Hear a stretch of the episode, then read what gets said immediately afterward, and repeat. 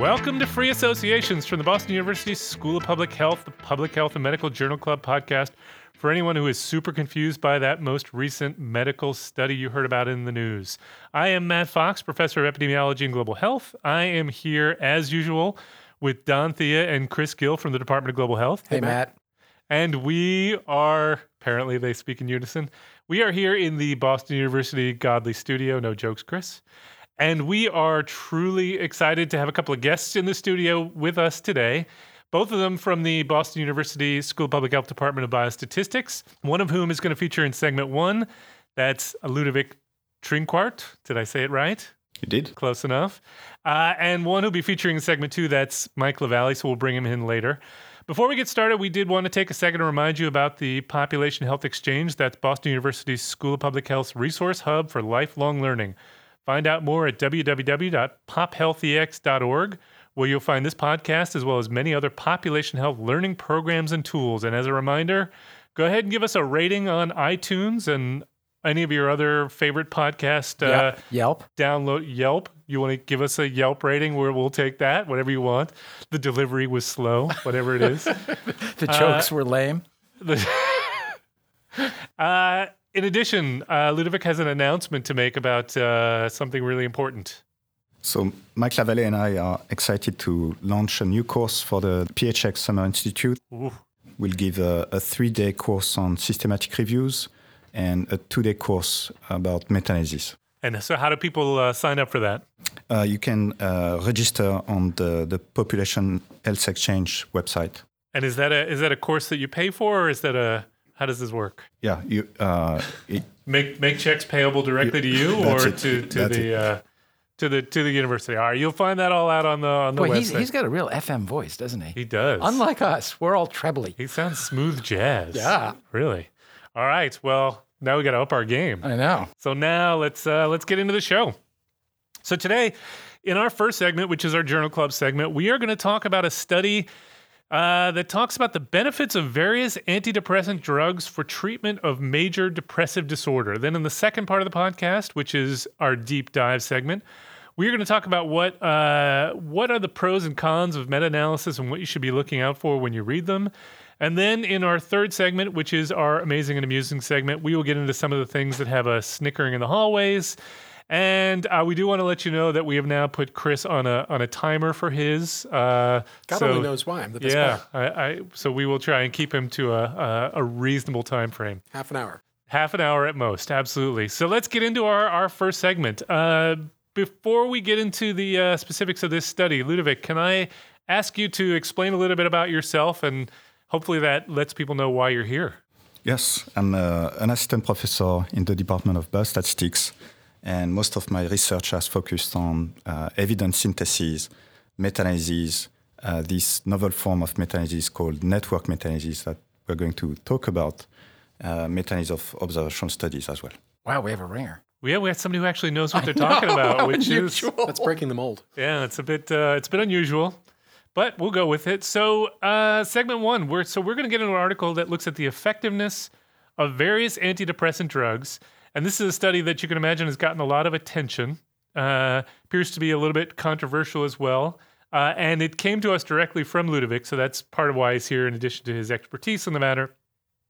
Study was published in the Lancet. Uh, the first author was uh, Andrea Cipriani of the Department of Psychiatry at the University of Oxford in the United Kingdom, and it is entitled Comparative Efficacy and Acceptability of 21 Antidepressant Drugs for the Acute Treatment of Adults with Major Depressive Disorder, a Systematic Review and Network Meta Analysis. So, let me give you some of the headlines on this one. So, Time Magazine says these antidepressants are most effective I don't really know what that one means. Antidepressants do work, and many more people should take them. Major international study says that's from Newsweek. Most popular drugs prescribed for depression work, but they're not perfect, says Business Insider.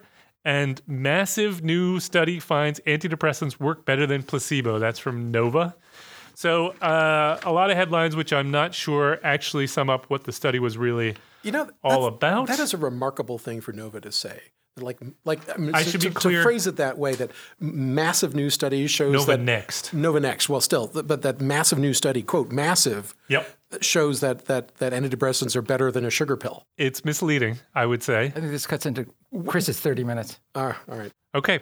Uh, so in that, let's uh, let's start with you, Don. Can you can you give us the overview with the study, with the full understanding that you are not an expert in network meta-analysis, and we're not going to embarrass you by asking you to explain what that is, but I'm just give us. totally faking it here. Yeah. All right. Let me give you a little background. So, um, this is a massive study, and it addresses an issue that is really of great global importance, which is depression. Um, it's, I think, one of the major um, non-communicable diseases that has been identified in the global health, um, global burden of disease studies, and it comprises, I think, 20, 20 some odd percent of the global global burden of disease, affecting about 350 million people um, globally. Um, that said, it is also an area that has been extensively researched in terms of the efficacy of these particular medications. With I think in one um, counting, there were over a thousand randomized controlled trials that have been done to date on various um, um,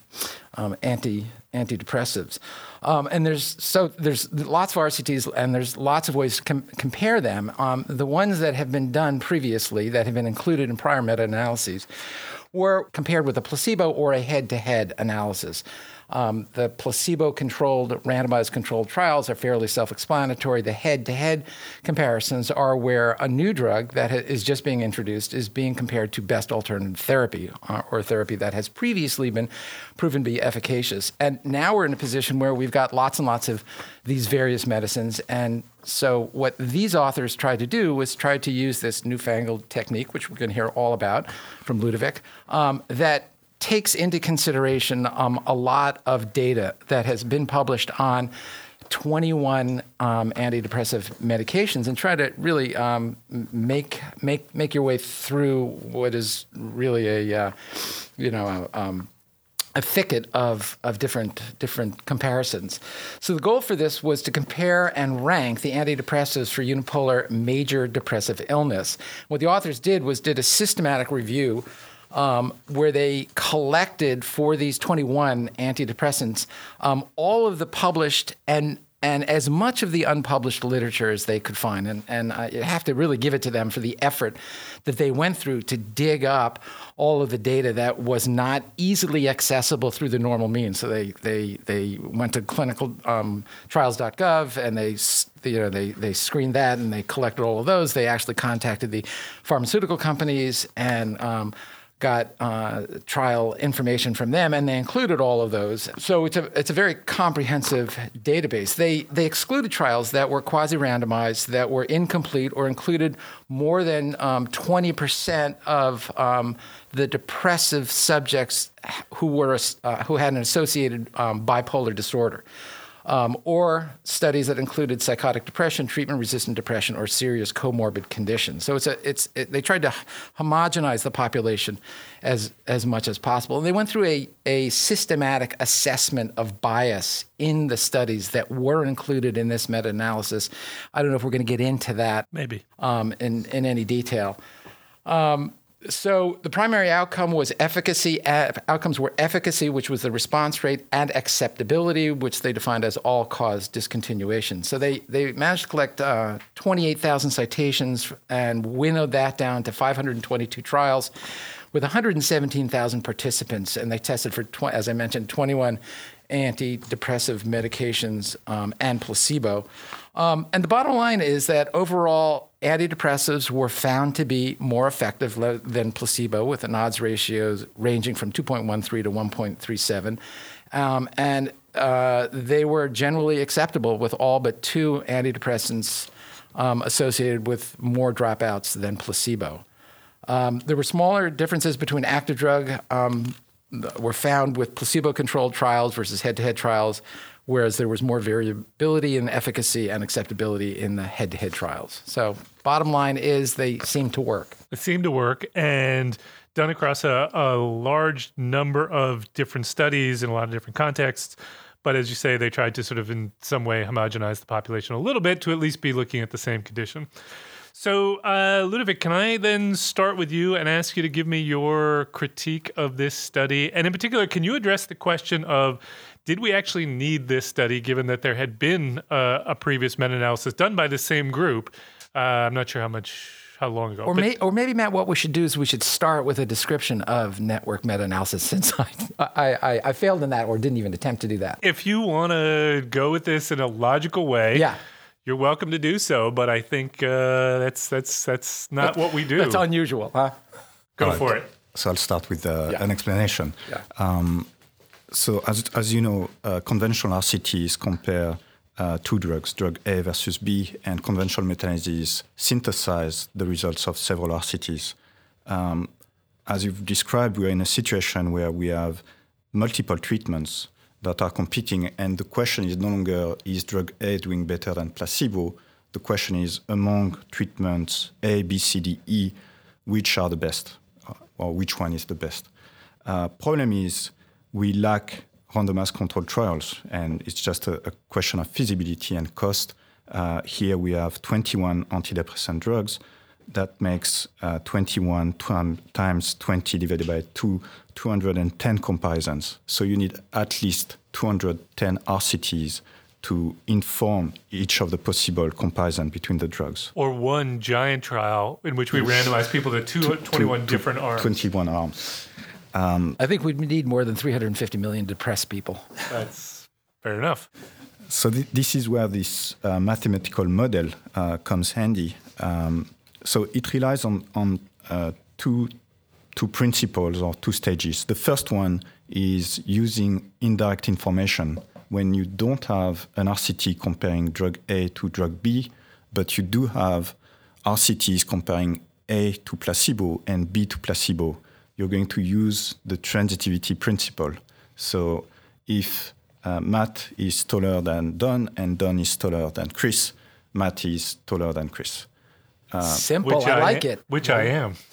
It's true. Yeah. So far, so good.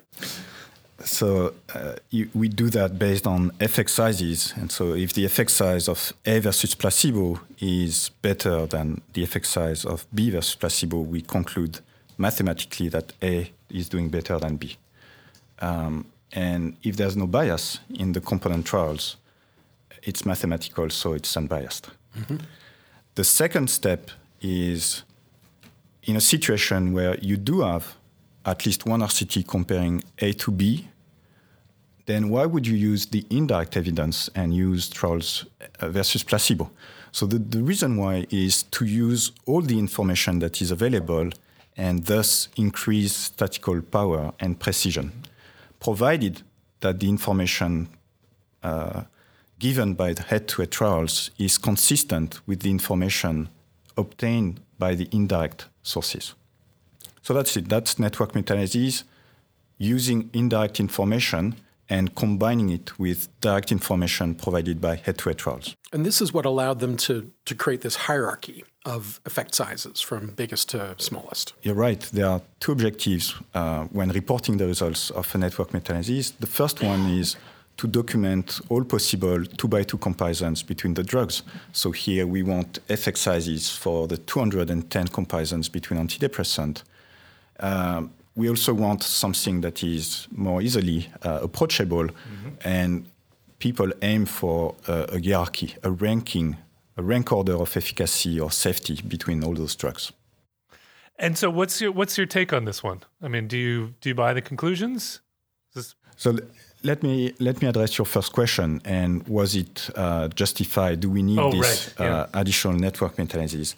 Um, so it's an update, as you mentioned, of their previous effort that was published in Lancet as well in 2009. And they've considerably expanded uh, the amount of evidence that is covered by this systematic review. So, in a sense, yes, uh, it, We do need it. We, we do need it. Okay. Uh, the previous network meta-analysis covered 12 agents. Now they're covering 21. Uh, they've also um, provided uh, an incredible effort to identify unpublished data.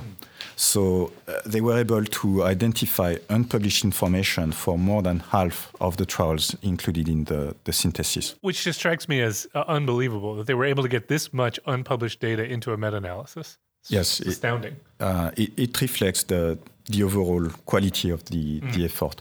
It's all, it also illustrates um, a very important point in my view is that this reporting bias issue is not binary. It's not um, is it published or not. It's a time to event issue when we finally get access to reports of trials. Um, it becomes available through the Food and Drug Administration uh, that makes available reviews. Uh, it becomes available through um, the pharmaceutical industry when uh, researchers uh, contact them. Um, and so it means that the evidence base is, is evolving with time. Yep. Um, now, as you mentioned, the conclusion is that um, all antidepressant drugs are uh, beneficial as compared to placebo. And the second conclusion is that when comparing the different drugs against each other, the effect sizes are relatively modest. So one may say that this conclusion is not new and that overall uh, this network meta-analysis doesn't add much to what was known previously. And in particular, previous meta-analyses uh, reached the, the same conclusion. Mm-hmm. Um, uh, a prominent meta-analysis in uh, PLOS Medicine by Kirsch and colleague in 2008 uh, showed about the same uh, magnitude for the effect mm-hmm. size. Uh, Eric Turner published a, a, prominent article in the New England Journal of Medicine that already incorporated and published data and reached uh, pretty similar effect sizes. So overall, the you, you would say that would you say that the quality of the meta-analysis is good? The information that we obtain from it is is impressive, but it's not particularly novel, uh, not particularly new, uh, given what we already knew. Correct. The, okay. All right. Um, Chris, how about you? What's your what, what was your take when you read this? Yeah, no. So it's a very, um, I mean, got what has to imagine the amount of work that that went into this is, is, is, a, bit, is a bit humbling um, not just in finding the, the, the, the, papers, but in ranking their, their quality, et cetera. I mean, it was, it was a spectacular undertaking. Uh, it's got a, a, web appendix of like 250 pages. Which I confess I did not read oh. before really, the session. Chris? Yeah, I, I oh. figured that one of one of you would have. Oh, fantastic! So, He's sandbagging um, on us. Yeah. Uh, oh, we'll get back to you, Don. So, Don't worry. I want to I want to steer I, I want to steer this a little bit towards the this companion editorial that was published in the British Medical Journal, mm-hmm. yeah. um, which is a sort of an unusual thing that is like a sister journal. Uh, will publish the editorial as opposed to the um, the New England Journal. It's uh, was it Lancet? Excuse me. Lancet, the Lancet published itself. the paper. BMJ, you're saying published, published an editorial. editorial. And the editorial made some some really important points, which is which I'll, I'll, sort of click through. Um, and the editorial was McCormack and Korownyk. Um, and it was published in 2018, uh, just shortly after. And so, the key points to, to note one is that all of these studies focused specifically on patients with very severe depression. Mm-hmm. That is to say, a Hamilton depression score greater than 26. And the Hamilton scale, I looked it up yesterday, goes from zero to 50. And anything, you know, seven or below is considered normal. So 26 is very, very impaired. So this is severe depression. Um, and, and that's important because in clinical practice, antidepressants are used not just for patients with severe depression, mm-hmm. they're used for patients with mild or moderate depression.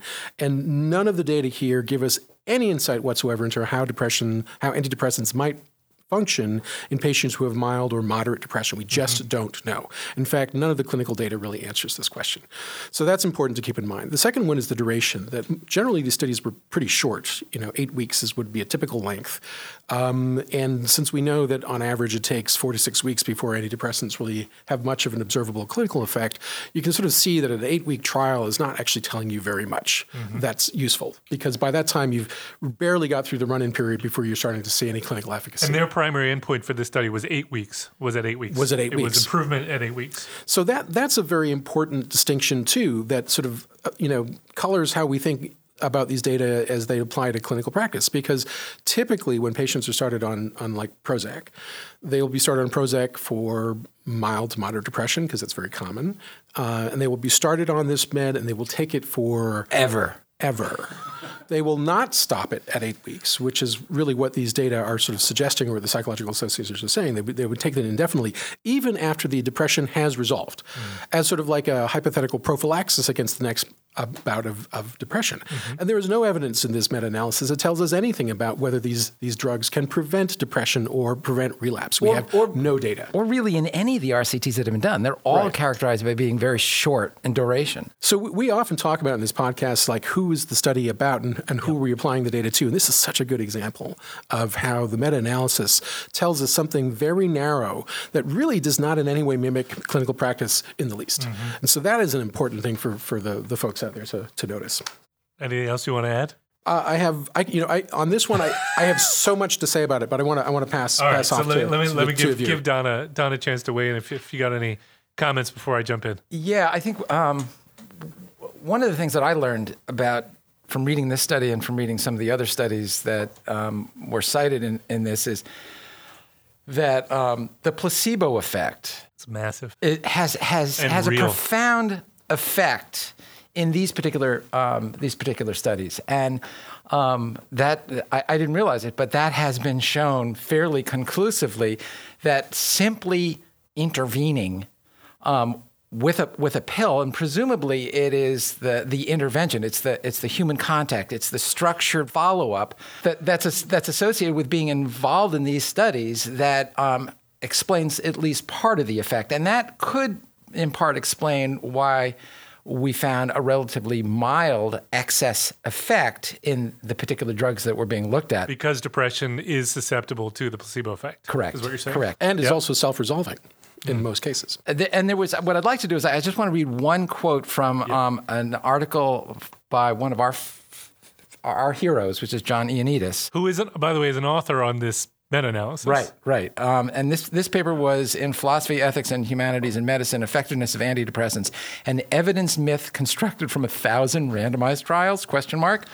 And um, he has one line which I thought is great. It says, uh, well, it's actually two lines. Perhaps most people given antidepressants for depressive symptoms would just need some attention from their physician and people to talk to and take some care of them. Antidepressants may be covering largely the lost placebo of human interaction and patient physician interaction that has become so sparse in modern society. So can I? Can I? That's a perfect place for me to jump in, if you don't mind. Nope. Uh, on this placebo effect, because this is something that really fascinates me, which is, um, first of all, in the reporting of this this this meta-analysis, nowhere, even in the two hundred and fifty thousand odd page appendix, All of which you read. I read every. I read it cover to cover. Uh, I cannot find the probabilities of the events themselves.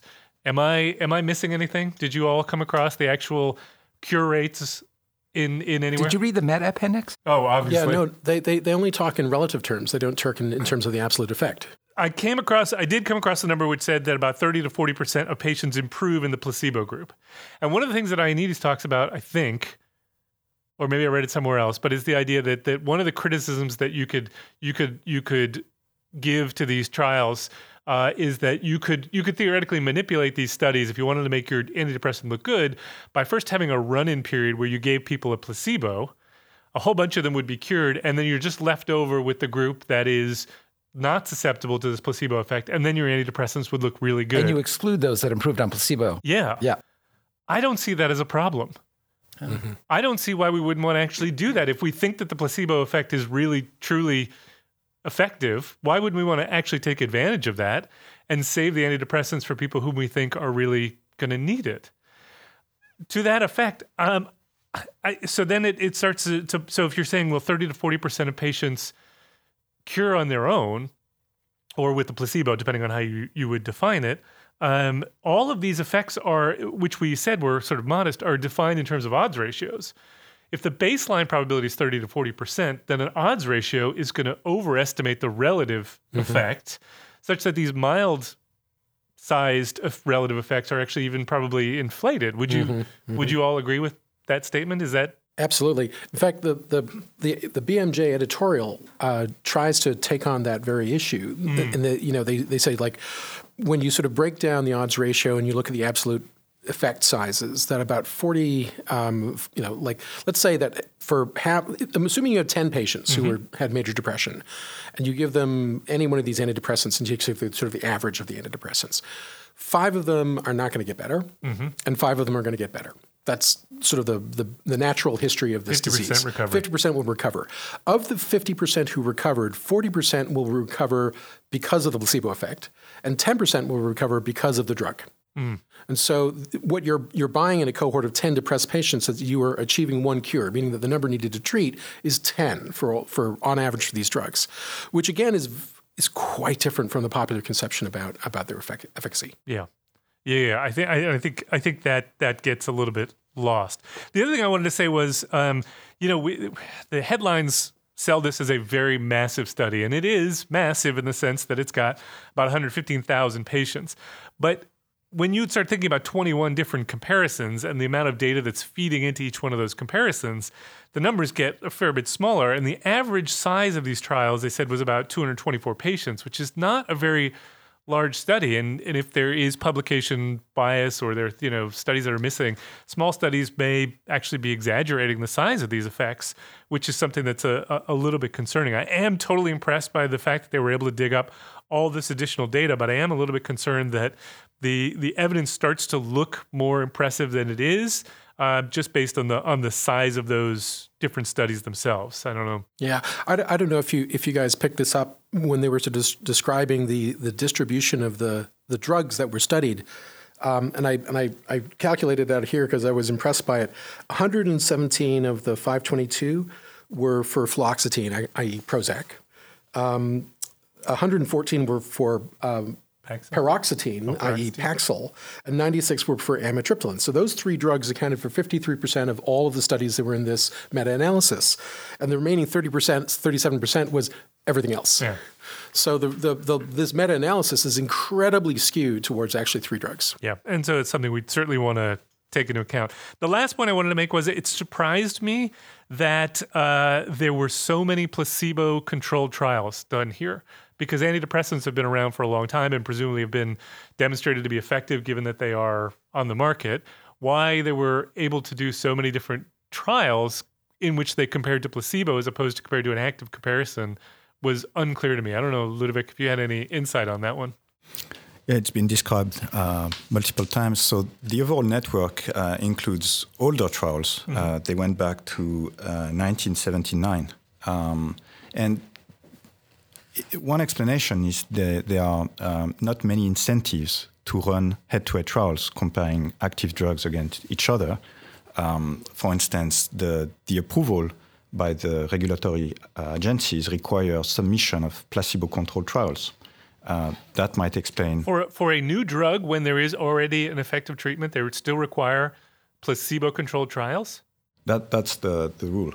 How do you? uh, How would you get that past a, an ethics board? Let's say, I mean, so let's say I want to develop a new antibiotic. I couldn't compare that to placebo for treatment of of pneumonia. Maybe because there's no best alternative therapy. That- there are a that- lot of alternative therapies. So you're saying this is the case for antidepressants, but Yes, not not yes. across the board. I see. Prov- Okay, provided you have uh, remaining uncertainty. I see.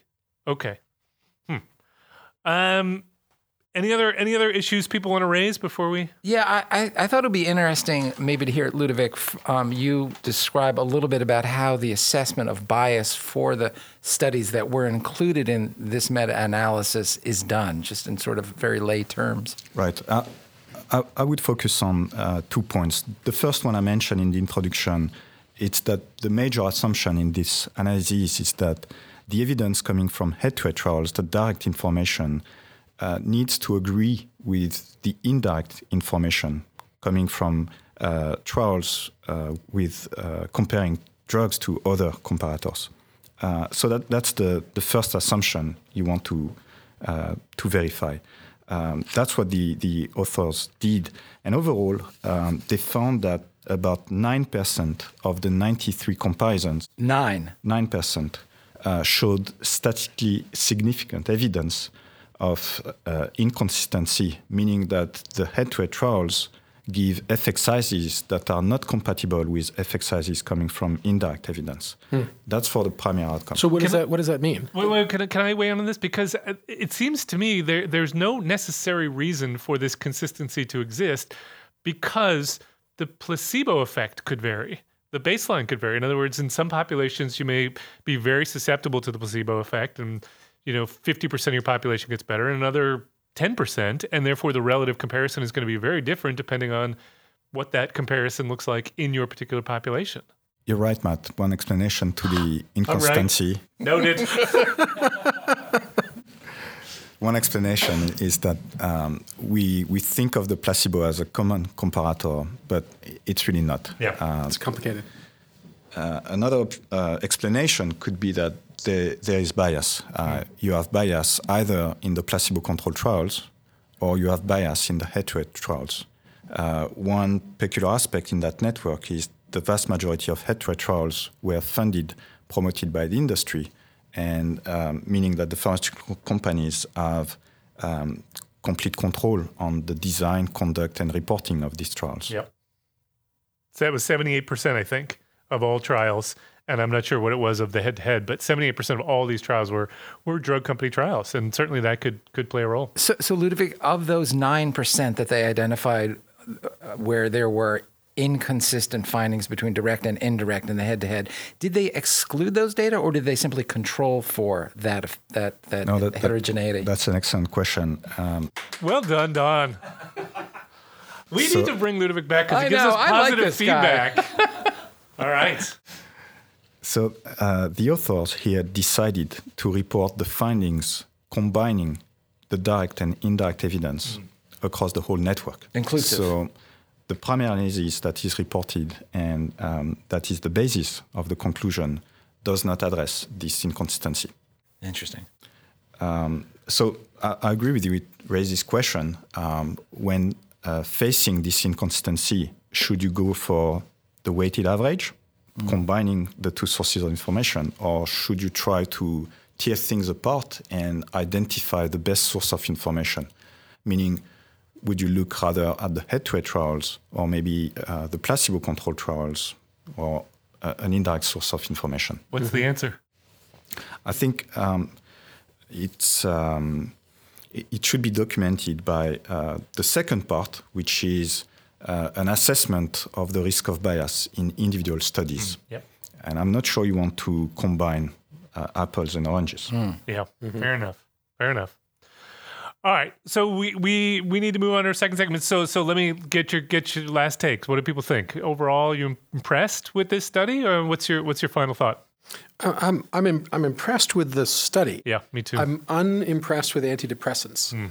I find the data on the antidepressants decidedly depressing. Unfortunately, I, I I share that. Don. yeah, I'm impressed with the study and the rigor that they that they approached it. Uh, but I guess I'm more impressed with the placebo effect. And the, It- it the- is amazing. The I mean, it question, really is. The question really is: Should we pull the blanket off the placebo effect because the placebo effect apparently has some function in society? Agreed. I think we want to be very clear what we're talking about here. That we're not talking about all depression or all conditions here. We're we're we're really talking about just what this meta-analysis foc- on, Yes. focused on. So Yes, that that absolutely. obviously these these are severe conditions for which the drugs do well. We don't. I haven't reviewed the evidence on other conditions, but fair enough. Okay. Well, thank you very much, Ludovic, for joining us for this segment. And, Thank you for uh, having me. Well, hopefully we'll have you back again sometime. Yeah. Cool. Love to. Cheers. Okay, so now for our second segment, we are going to take advantage of the fact that we have actually here at Boston University a resident expert on meta analysis. Another expert. Another expert on meta analysis. Uh, Mike LaValley. Mike, do you want to say a little bit about yourself? Uh, sure. I'm a, a professor of biostatistics here at Boston University, and I've been here for a long time. Couple Let me of put years. it that way. Yeah. couple of years. Yeah. It's awesome. Uh, We I- published a paper together. Yes, I published a paper with Chris. It was great. and me. And you. Well, you and I not together, but, But Mike and I This have. is a yes. network meta-analysis right here. Well, I uh, published with him. He's published with you. So we published together. I feel left out. yes. Sorry, Don. Isn't that how it works? Uh, I also should say uh, Mike has uh, teaches several courses here at Boston University that are excellent courses. I have taken two of them, one of which was a meta-analysis course. So uh, a great opportunity. And so we thought we would take this time to basically just grill you on meta-analysis questions that we have so that in the future when we do reviews of meta-analysis we can stop sounding like total fools.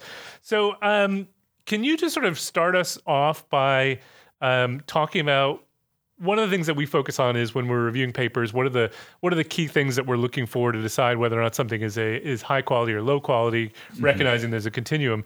When you're reviewing a meta-analysis, what are the things that we should be looking out for to determine whether something's a, a good meta-analysis or a, a bad one? Well, I think one of the, the things you want to look at first is the comprehensiveness of the literature that's put together for this. Um, it's sometimes difficult to judge if, if, if it's an area you're not that familiar with, but you should really uh, try to make sure that the authors have put their time in in terms of getting together uh, a really good and robust cross section of the articles on this particular topic. And in the paper you guys were just discussing, uh, the network meta-analysis, it was pretty clear that they had done that, you know, and yeah. more. They had really gone out of their way to get unpublished data and really, you know, sort of beat beat the bushes to find whatever they could get. Um, and that's sort of the level of rigor you want to see in a search for literature in, in any meta-analysis or systematic review. And so, are you actually going because because it's the part where I mm-hmm. tune out completely. Do you actually look at the search terms themselves and see whether or not you think they've gotten it right? Well, I try to, but again, if it's sort of outside an area where I have some scientific background, uh, mm-hmm. it's hard to know. Um, you know, there are synonyms for particular key terms that if you work in the area, you would know of. And so you, you sort of do have to depend on whoever's reviewing the paper to be a subject matter expert and to look for that sort of thing. Um, and and also if you're if you're knowledgeable in the in the literature, you would know if they miss a particular key study, um, and you want to make sure that those key studies are either in the meta-analysis or they have a good reason why it's not there. Mm-hmm. You know, they've got their inclusion criteria set up in a way that would you know knock this study out for whatever reason. And so uh, you've got a, a body of, of of studies that you pulled together for a particular topic. Um, then the, the the authors are then going to go through and try and decide, you know, extract the information and put it together. What should I be looking for there in terms of the quality of the the actual extraction and analysis? Well, here I would try to look for have they have they done double um, extraction? You know, so it's always a good sign if the study team uh, has put together two people has had two people independently extract the data from the studies and you know then they the two people can sit down and compare notes and if there's things that don't agree can go back to the original papers and figure out why and i mean it sounds it sounds like it should be dead simple to do this to, to take a paper that's published in the scientific literature and pull out these few key features that you need to, to use for meta-analysis but actually it can really be a bit of a nightmare. Um, you know, different papers report things different ways, and it's uh, you know as, as, systematic as we've become over the years, it's still often the case. You're searching through and making trying to make sure you've got the right odds ratio, the right difference. It's uh, it, it can actually be more complicated than it sounds.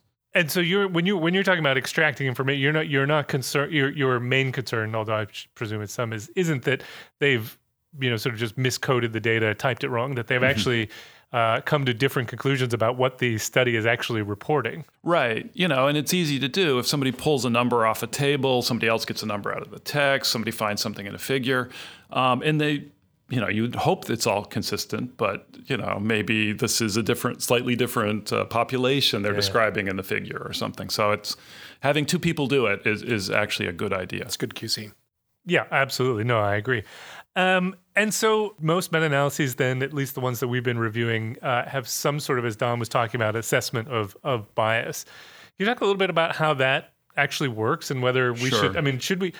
Can I just trust that if it says a study is rated as you know mm-hmm. uh, low risk of bias, that that's mm-hmm. a good study? Well, wait a minute. What are the study we just did?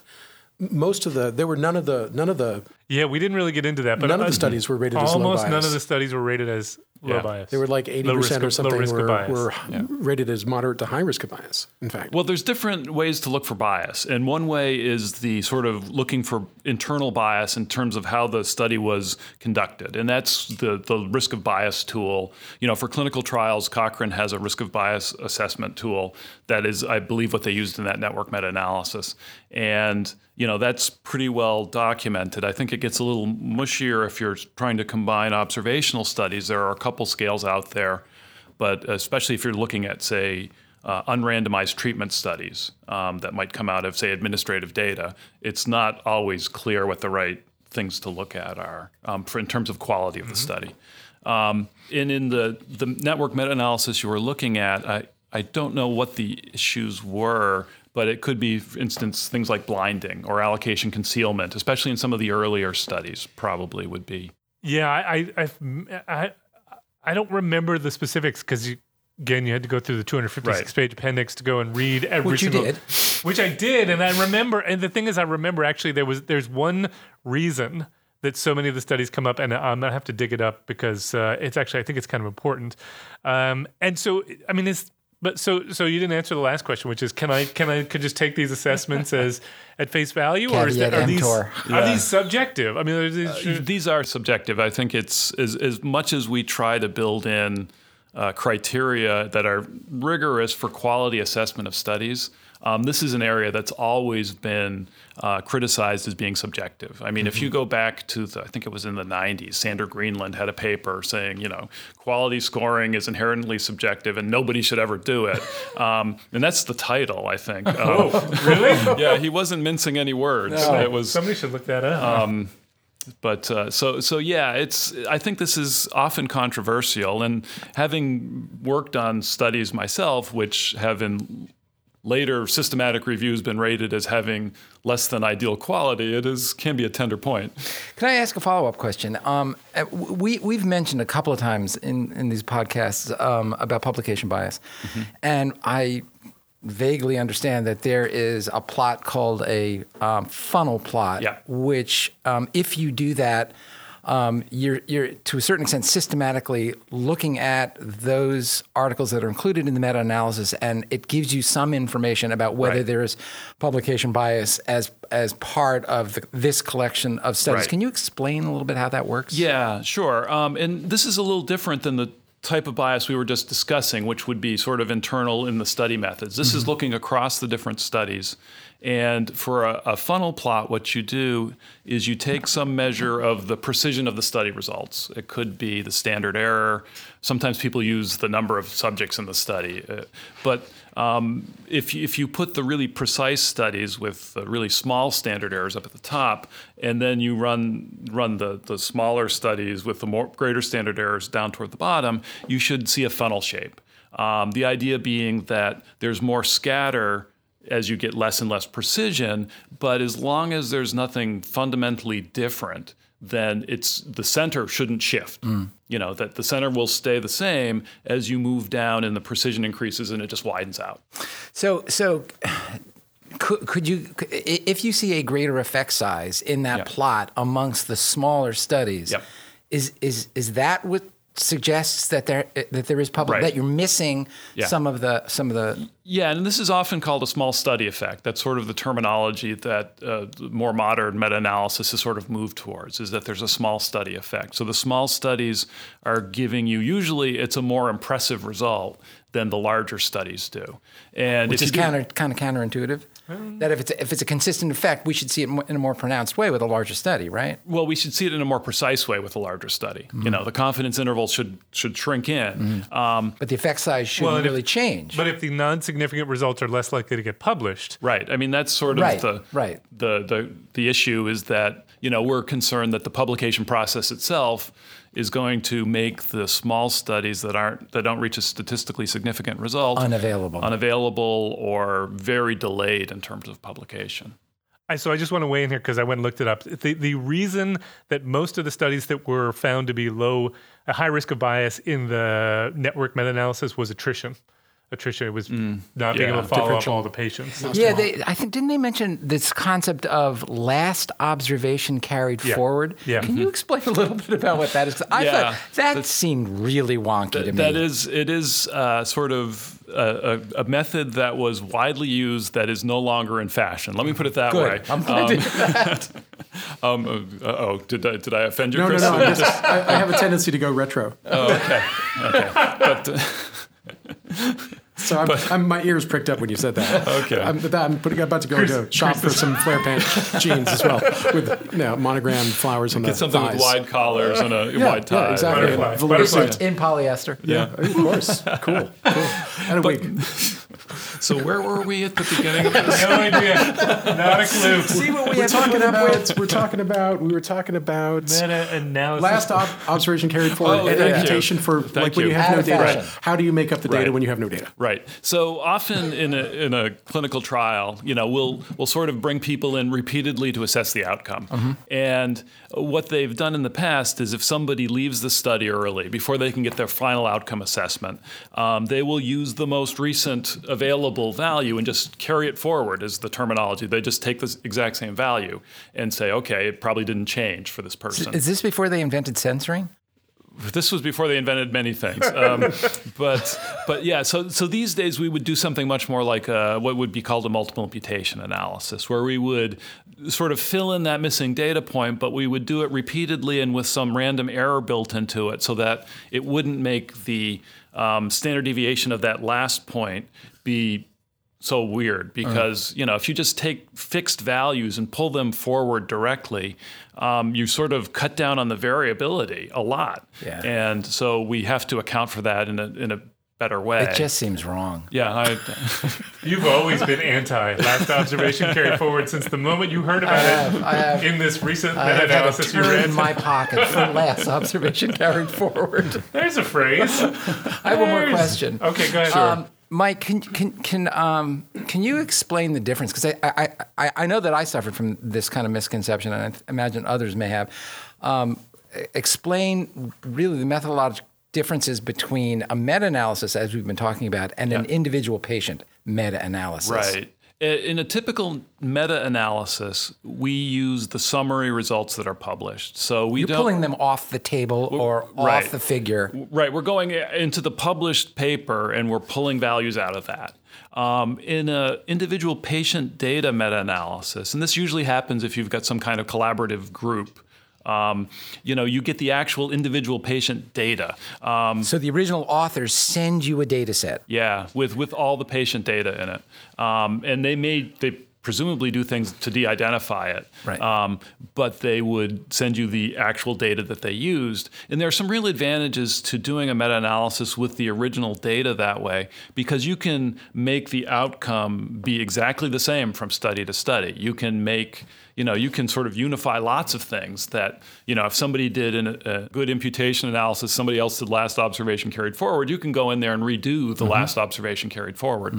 Um, and so it gives you an ability to, to sort of correct for any of these analytic issues that may So show So it's up. potentially more rigorous. Yeah, yeah, and it also one of the things we often try to do in a meta-analysis if we get inconsistent results. You know, this this comes under the heading of heterogeneity, where we have a lot of excess variation in the study outcomes. Um, we might want to go in there and look for factors that are linked to that to that variability. So we might do a regression style analysis. Now, if you have the individual patient data, that regression style analysis is much more powerful because you know we can adjust for the mean age in a study, or we can actually get into the patient level and adjust for that patient's age, and that's a much better way to go. Um, because you know if you look at clinical trials, the mean ages are not going to vary that much, um, you know, for a particular medication. But within a study, that age can range can be quite broad. Do you think that um, the, that that the, the scientific community is moving in that direction with the um, increasing requirement by funders like the Gates Foundation and like the NIH that you eventually post your data set and make it publicly accessible so that those individual patient um, meta-analyses will become easier and um, more accessible to you know sort of the average researcher?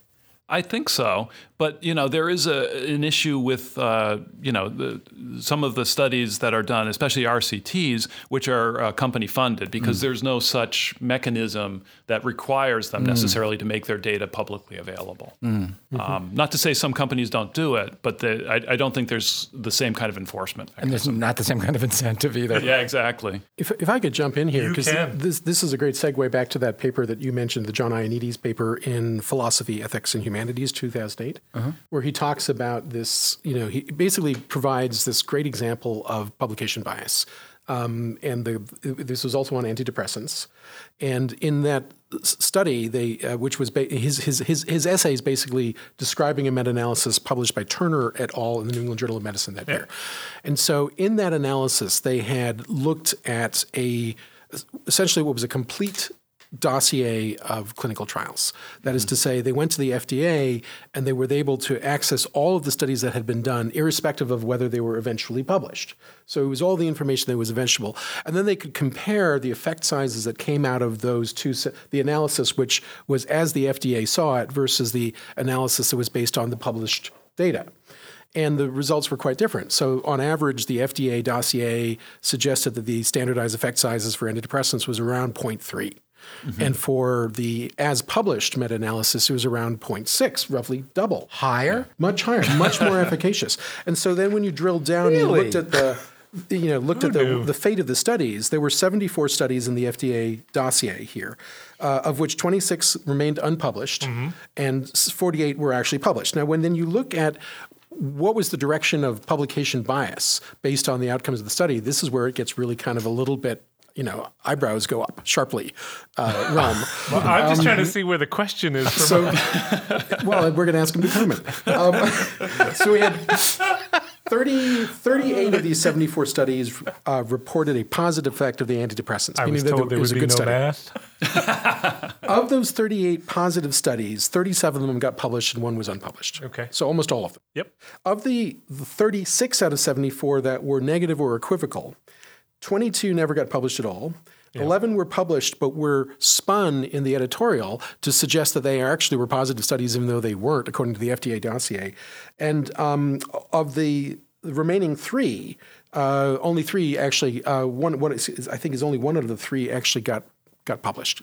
So, so, um, so it, it was Do really you think a- they have ulterior motives? uh, absolutely. So, in other words, this this issue of publication bias is, is not it's not It's not benign. it's and not it's a little not- thing. It's yeah. a it's a huge No, thing. no, It's- that's that's exactly right. I mean, in that Turner study, uh, y- y- looking at if you look through that paper, it is eye opening because they actually have a a table.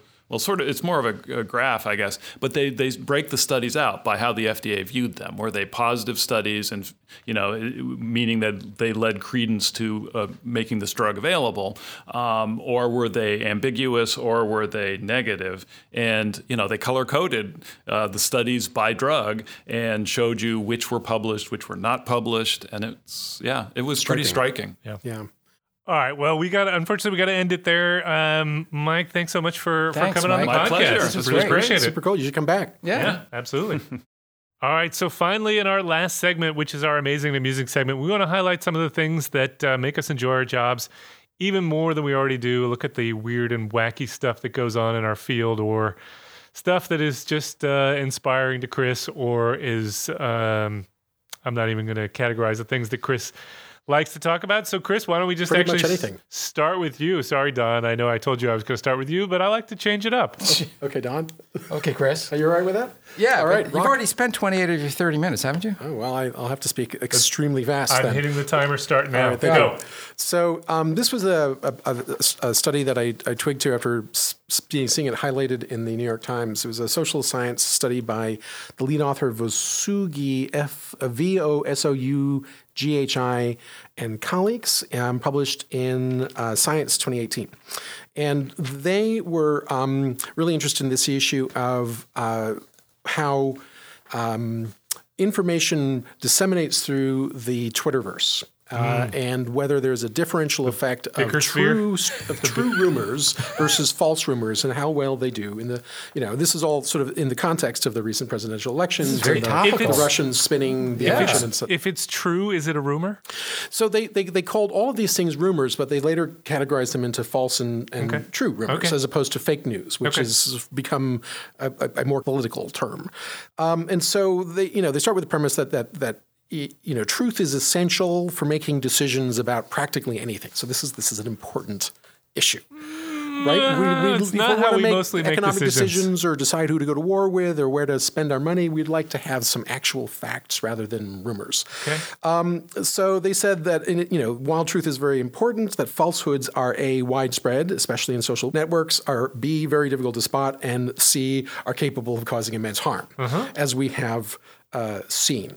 And this problem has gotten worse uh, in this in the setting of social media and particularly Twitter, um, where it's very difficult to know where these in, these these these messages originate. And so what they did is they they uh, they analyzed Twitter cascades, meaning there was a message sent out, then then rippled through the Twitterverse with multiple retweets. Twitter sphere. And so they they wanted to see that into the Twitter sphere. They wanted to see like you know if you you know you tweet a message, how many subsequent users will retweet that message, and how will it branch, and overall how many total tweets will generate off of that one message. The answer to when I tweet things out is zero. Well, that's my experience Yeah. too. I, I'm like incredulous. Yeah. t- t- For me, Twitter doesn't work at all. Uh, the number of times I've thought I've tweeted out something really funny, Leslie, and you must have a different Nobody experience. tweets it. Yeah. That's right. No, none of my jokes get retweeted. Yeah. There- I, and I have a really good one, but I'll tell you later. You, might, you might question why. So, so they, they, they did this analysis um, using basically big data that they'd harvest off of Twitter Yep. uh, and using all sorts of fancy programs to sort of, you know, automatically triage rumors into true or false rumors because there were a lot of them. They started with 126,000 rumors. Yep. Um, and some of them were false and some of them were true. And what they found, which was really interesting, was that the um, that there is a, a larger, surprisingly, a far larger number of true rumors that are initiated. And so the spread of false rumors is not because there are more false rumors started. It is because people do not generally enjoy reading true rumors. it's they find them boring Yeah. Right? By contrast, so like you know the, the number of true rumors was like range from being a thousand to ten thousand, whereas the number of false rumors was less generally less than thousand. So it's it's a it's a comparative minority, but the impact of the false rumors was was vast. Far, far more penetration than the true rumors, and so the the ripple effect of the false rumors vastly exceeded the true rumors by by a log order. Um, it was really kind of a profound and very cynical uh, revelation about how about our thirst as a society for for believing things that are striking and kind of extreme and novel. Is this not thematically linked to the, the comments that we've made a million times about the headlines that get picked up on these studies? That, that what the media is interested in are the things that are, it doesn't matter the, the things that are most likely to not be true, the things that are novel and and crazy, and we just want to be true. Yeah, I'm- Sensationalism. Exactly. I'm, I'm, I'm glad you, you, you, you made that point because that's You're why I selected this paper. Bring it 'cause home, Matt. It's Bring it exactly the same thing that, you know, this is where the asparagus causes cancer studies become so popular in the public meme. It's because who would have thought something so crazy could be true? Wow. I got to go tell true. everybody. Can I just say that that's not true? um, it might be true. I don't know. I don't know. I, I, don't love know either. asparagus. Uh, I'm not So that's, a a big false, fan. so that's a false rumor. That's, That's not a a, false true rumor. rumor. I don't think there's That's such a thing false as Isn't a it? A true true rumor is an oxymoron, isn't it? All right. Well, that's a good one. I like thought that, it was, a- Chris. great study. So I, I encourage people to read the original paper. It's really interesting. Okay, so I'm gonna I'm gonna take the um whatever the Chair's prerogative. chair's prerogative and and go second because mine follows on perfectly from that, which All is mine is actually a course syllabus. It's a course syllabus by uh, two guys from the University of Washington named uh, Carl Bergstrom and Jevin, Jevin West, J E V I N, Jevin West, I'm not sure how you pronounce it. Um, and these guys got a lot of, they actually got a lot of press for this uh, course that they put together. At first, I have to say, I thought maybe this was one of those things that people put together as a syllabus and just put it out there as a joke. I'm very prone to believing these things, so I assumed that it probably was. But it turns out this is an actual course. You can go online and watch. They've made all their uh, lectures public. The title So of it's a the, MOOC? No, I don't. Well, I think it's just a YouTube thing. Okay. The title of the course is Calling BS in the Age of Big Data. and this is a course. So let me, let me just read you the synopsis. Our world is saturated with BS. Learn to detect it and diffuse it. The course will be offered as a one credit seminar, blah, blah, blah, blah. Um, Do they actually say that? What? Blah, blah, blah, blah. No. Because that would go along with the BS theme. The They don't learning- actually say BS The either. learning object they don't. learning objectives are remain vigilant for BS contaminating your information diet. Recognize said BS whenever and wherever you encounter Oh, it. I love figure out it. your figure out your for yourself precisely why a particular bit of BS is BS. Uh, provide a statistician or fellow scientist with a technical explanation of why a claim is BS, and provide your crystals and homeopathy crystals and homeopathy aunt with an accessible and persuasive explanation of why a claim is BS. Oh, that's beautiful. and you can go online and you can watch all their oh, lectures. I want to get a master's in that. it's really well done. wow, wow. So putting our, our two studies together, it means that consumption of BS leads to verberia.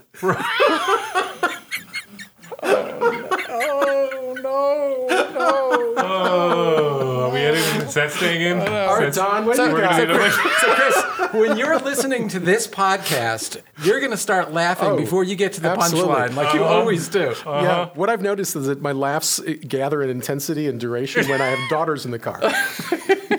So, Don, what do you got for us? All right. So um, I didn't realize this, but um, apparently um, the the propensity of masshole drivers to drive to the very end of a um, open Merge. merge. I, I do it all the time. right. Meaning, And- and- meaning you wait till the last minute. N- No, no, you go to the front of the line, and, Yeah. and rather than merging then you merge. early, you merge late, Yeah. and and it's considered yeah, you wait until the- considered, considered to be a very hostile thing to do. Okay, wait a minute. We have this. We have this fight in my house all the time, and I know. I think I know what the answer is. Go ahead. So apparently, it, the, the the Department of Transportation in Massachusetts has been trying to get people to actually do that, despite the fact late. that we all get really pissed off when somebody goes past us and goes to the front of the line and then merge.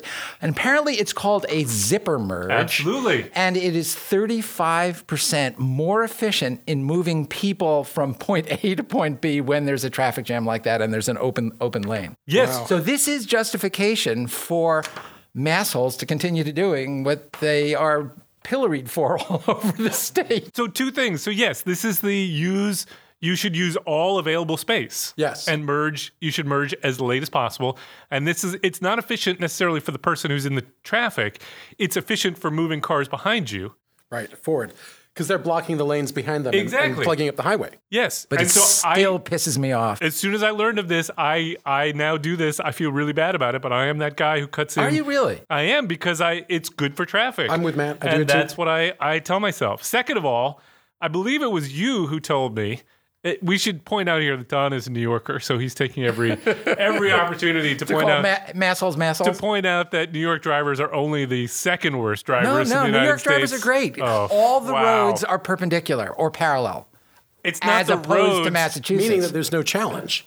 none so they look good. whatsoever. meaning that there, yeah, meaning that there's very little conflict. But I believe it was you who told me that when you moved here, you learn that there is no potential space between two cars that you Into cannot which merge I into. cannot merge. Yes, That's true. Which that I that was a skill I learned in my school. I agree 100. percent Yeah. You learned All fast.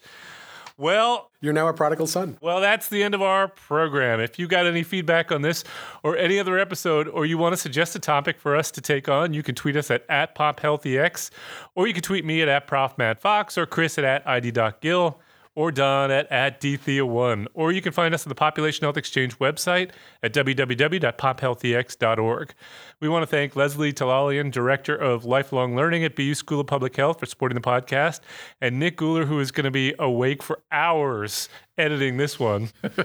Thanks for joining us. We hope you enjoyed it, and we hope you download the next episode.